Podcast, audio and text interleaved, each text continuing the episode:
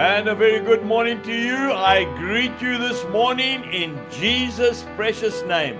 It is the 30th of August. It's the year 2022. It is Tuesday morning. And this is your friend, Angus Buchan, with a thought for the day. If we go to the book of Acts, chapter 17, and I'm reading from verse 22. Then Paul stood in the midst of the Areopagus and said, Men of Athens, I perceive that in all things you are very religious. For as I was passing through and considering the objects of your worship, I even found an altar with this inscription to the unknown God. Therefore, the one whom you worship without knowing him, him I proclaim to you. And then we go to the book of Philippians, chapter 2, and verse 10.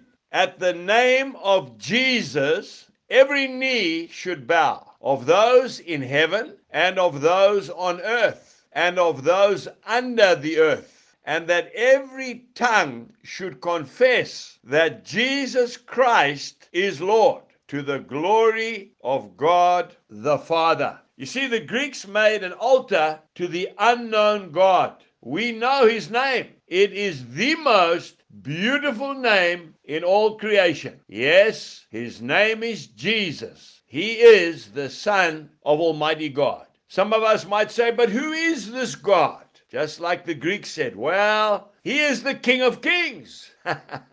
He's the Lord of Lords. He's the Lion of Judah. He's the lily of the valley. He's the fairest of 10,000. He's the Alpha and the Omega. That's right, the beginning and the end. The soon coming King, the great I am. Yes, and he's also the Father to the fatherless, the defender of the widow and the orphan. He's the great healer, the physician. And the title I love the most, he is the friend of sinners. You and I need to speak up more readily about our Savior. Oh, my dear friend, please don't bring a tear to my eye when you call him the man upstairs or my mate. He is so much more than all of that. We need to be specific when we speak about him. When we say God or Lord, everyone is happy. All the other religions, they don't mind. But soon as you say the name Jesus, many people become offended. But I want to tell you, and I can testify, that when I pray for the sick and I use the name of Jesus,